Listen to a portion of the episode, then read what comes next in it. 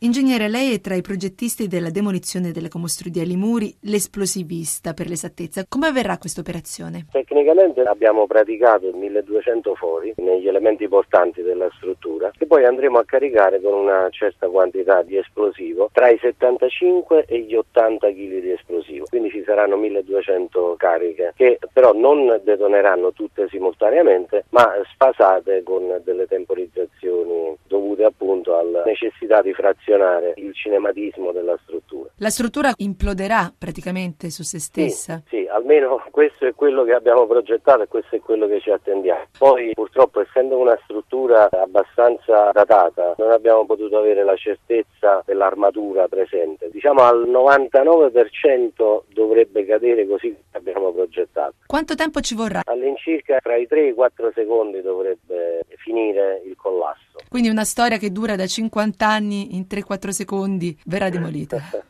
sì, dovrebbe essere così. La struttura sta proprio a picco sul mare, il materiale finirà anche in mare? No, abbiamo predisposto la caduta in maniera tale che il materiale finisca sul terreno sottostante. Quella piccolissima frazione di materiale che dovesse cadere sarà portato via o con dei sommozzatori o con altri sistemi che poi vedremo, ma comunque quando il cantiere sarà finito non ci sarà assolutamente nulla della struttura a mare che possa andare a disturbare quell'ecosistema che in questi anni si è creato. Ci potrebbero essere delle conseguenze per le esplosioni proprio per il territorio, per la scogliera? No, no, assolutamente. Però metteremo dei sismografi proprio per avere traccia, riscontro del fatto che abbiamo rispettato tutti i parametri di sicurezza. Assolutamente siamo sicuri che non ci sarà nessun tipo di problema né al costone roccioso né alle strutture che sono più o meno vicine a quella da demolire.